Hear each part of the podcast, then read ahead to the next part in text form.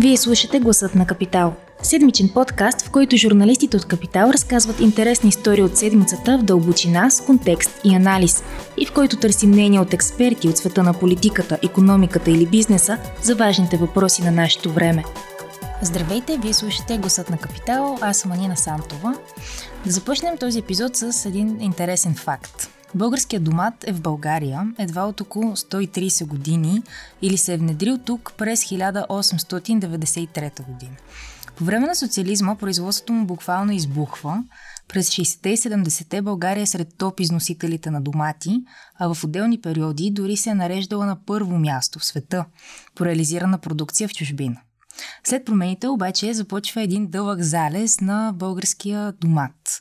Производството сега дори не успява да покрие вътрешното търсене и се внасят 80-90 хиляди тона годишно.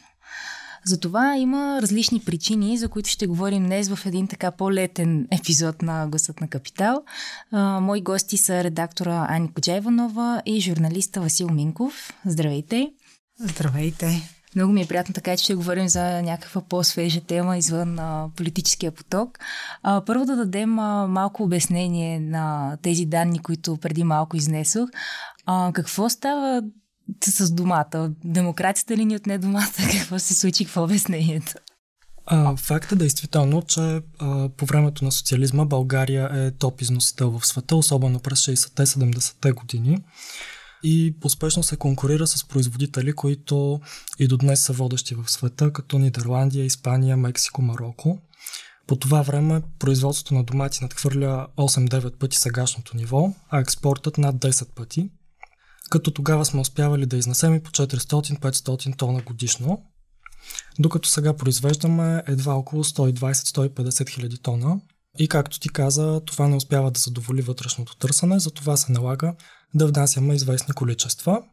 Като разбира се, това се случва основно извън летния сезон.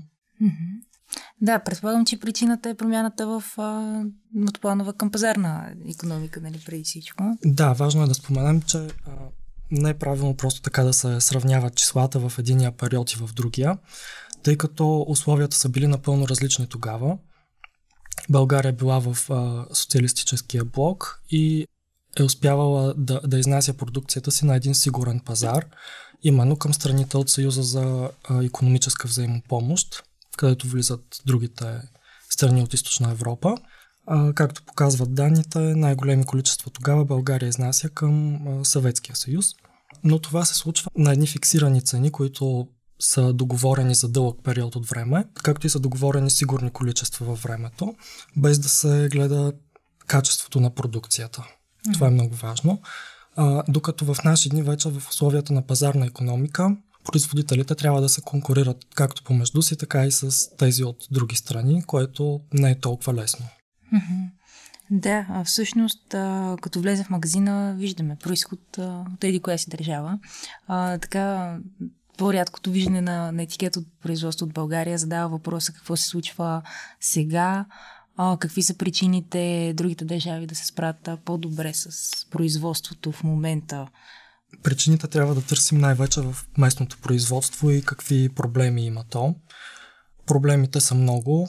От една страна това е слабата организация на, на земеделците, липсата на работна ръка, високите разходи, трудностите с напояването, включително недобре развита инфраструктура. Да, много са причините. Едно от нещата, които ми направи впечатление, четейки тази седмична тема на броя, посветена на домата, с много интересни графики, между другото, е това, че няма сдружение на производителите на домати. А, понеже звучи малко административно, но очевидно е фактор, а, с какво може да помогне това? Да, както споменахме, от времето на социализма, след като теке засетата се раздробяват, остават множество малки частни стопанства, които сами по себе си са слабо конкурентни. Затова те по-скоро следва да вземат пример от производителите в други страни, които се обединяват в различни сдружения с цел да намаляват разходите си, да планират по-добре. Това е удобство и за търговците и за доставчиците, които имат нужда от определени по-големи количества и то регулярно през цялата година от един и същи сорт с еднакво качество докато един малък производител не е способен да ги осигури сам по себе си. Така че това е едно нещо, което със сигурност би помогнало на българското производство да, да се засили, включително и да, да придобие експортен потенциал. А как стои въпроса с а, другите важни фактори, с инфраструктурата, работната ръка, разходите, които производителите имат? Аз мога да се включа тук с малко мисли по въпроса. Проблема с работната ръка е огромен в България и в Европа въобще и то е свързан с много, много процеси. Миграцията, застаряващото население, това е тежък селскостопански труд. Последните години адски много хора предпочетоха да отидат в Западна Европа и да работят също толкова тежък труд, но срещу по-високо заплащане, така че обезлюдяването и а, слабото развитие на селските райони е един голям проблем, както за доматите, така и за всяко друго производство селско-стопанско. инфраструктурата, тук става дума основно за напоителни системи, които знаем, че от десетилетия са в доста лошо състояние и те изискват огромни инвестиции. И сега още повече от всякога, защото в момента сме в време, в което климатичните промени стават много сериозен фактор. Климата става по-сух, и по-горещ, а пък домата е зеленчук или плод, според някой, който вирее добре в определени граници и, и той обича водата. Mm-hmm. А когато е много горещо и сухо, трябва много сериозно напояване, особено ако доматите се гледат на открито. И в момента, в последните години, данните показват, че има едно изместване на производството към повече оранжерийно. Както в други държави, така и, така и в България защото става много риска да отглежда домати на открито в такъв климат вече е много, много сериозен. Моето лично мнение е, че доматите на открито са по-вкусни, по- по-качествени. Все пак слънцето ги грее директно, някак по... Може би съм предубедена, но така си мисля.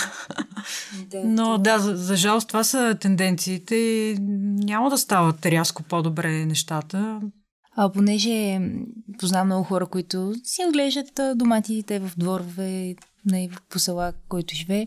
И те наистина се видяха в чудо сякаш и този сезон по-специално така се усети с жегите. Да, за капак на всичко има и доста нови болести, които се разпространяват заради климатичните промени, които до сега не са били mm-hmm. а, познати или не са били чак такъв голям фактор, защото обикновено тези патогени умират през зимата, когато паднат температурите, но понеже зимите стават все по-меки, те оцеляват и, и се разпространяват много по-мощно и бързо. Да, едно от нещата ни, които аз запознах, беше, че когато е жега, повече болести виреят. Да. А какво правят а, големите търговски вериги, за да подкрепят производство на, на българския домат в страната? За търговските вериги като цяло е доста по-удобно и по-изгодно да, да си набавят домати и като цяло зеленчуци, които са местно производство, тъй като като цяло тези продукти са с по-ниска себестойност и транспортните разходи излизат по-голяма част от а, общите разходи. Освен това, както казахме по-рано, те не, не са някакъв много траен продукт и трябва възможно най-бързо а, да се продаде, да не застоява. Така че а, голяма част от а, големите търговски вериги са организирали под някаква форма различни партньорства с местни производители, което наподобява тези сдружения, за които вече говорихме, но по-скоро с помощта на веригите а, се случва едно планиране в по-дълъг период, какви сортове да се отглеждат, как да се случват доставките, така че и за самите магазини да могат да осигурят а, необходимите им количества. Как стои въпроса с субсидирането тук? Предполагам, това е едно от обясненията, които веднага изплува на човек. Има ли недоволство? Достатъчни ли са? Този въпрос е доста спорен и сред обществото и сред производителите съществува виждането, че субсидиите в България са по-низки, отколкото в другите страни. От нашите разговори с експерти по темата установяваме, че това е по-скоро мит тъй като субсидиите в България, специално за зеленчукопроизводството, се оказват едни от най-високите в сравнение с останалите страни. Едно на ръка, че зеленчуците са приоритетен сектор, а също има различни схеми за подпомагане, включително за площ, за млади производители, за инвестиции, както споменахме по-рано и така нататък. И, например, можем да кажем, че а, когато в България общото подпомагане е достигало 150 лева на декар, в Гърция то е било около 90 лева на декар, което означава, че по-низкото ниво на производство тук трябва да се търси не в субсидиите, а в други фактори. Другото нещо, за което исках да, да поговорим, са инвестициите. Има ли нужда като цяло да, да се инвестира в някакви, в автоматизация, може би, на процесите, при отглеждането на домати. За някои сортове, доколкото се ориентирах, трябва да се гледат, да се берат от хора, да са на ръка. Тоест. Но може ли това да е едно от решенията, които са за спасението на българския домат? А, понякога работната ръка няма как, как да бъде заменена, тъй като доматът е крехък и неиздръжлив плод. Той трябва да внимателно да бъде набран и занесен до съответния штанд на, на магазин или пазар. А, но все пак има технологични решения, които могат да бъдат въведени, особено при баритбата на домати, които са за консервната промишленост. Те така или иначе се смачкват и се преработват след това.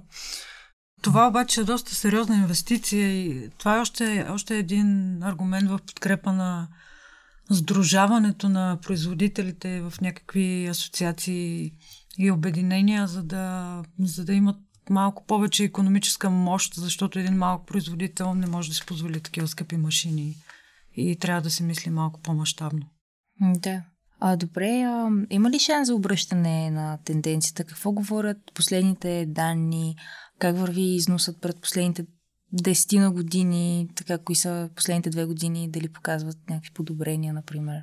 Като цяло, производството на зеленчуци значително варира през годините. От една страна заради климатичните условия, заради а, чисто пазарната конюнктура, но има някаква тенденция на, на известно подобрение през последното десетилетие, като за последните три години производството е с около 10% по-високо, отколкото 10 години преди това. Изнасяните количества също се увеличават с времето, като достигат около 10-15 хиляди тона годишно и това е предимно първокласна продукция, която ако проследим износа по месеци, се вижда, че продажбите са предимно в а, извънлетния сезон, т.е. става въпрос за оранжерийно производство, което е и по-скъпо, тъй като предполага по-високи разходи. Да. Тоест, а, така да завършим с някаква прогноза. Има ли шанс България да се върне на картата на домата? Според мен няма никакъв шанс България да, да се завърне на същите позиции, в, а, на които е била някога. Това просто е абсолютно невъзможно в настоящите пазарни условия, но има много място за, за подобрение и за оптимизация, така че със сигурност могат да се подобрят нещата.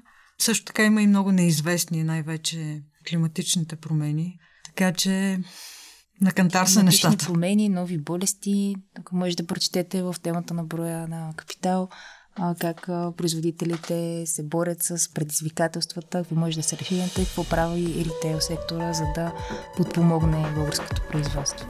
Но ви благодаря за разговор. Ако този епизод ви е харесал и искате да слушате новите епизоди веднага, щом излязат, абонирайте се за гласът на Капитал в Apple Podcasts, Google Podcasts или Spotify. Обратна връзка можете да ни изпращате на podcasts.capital.bg или в познатите ви профили на Капитал във Facebook и Twitter. Музиката, която чувате в този подкаст е написана от композитора Петра Дондаков специално за Капитал, а епизодът монтира Тихомир Колев.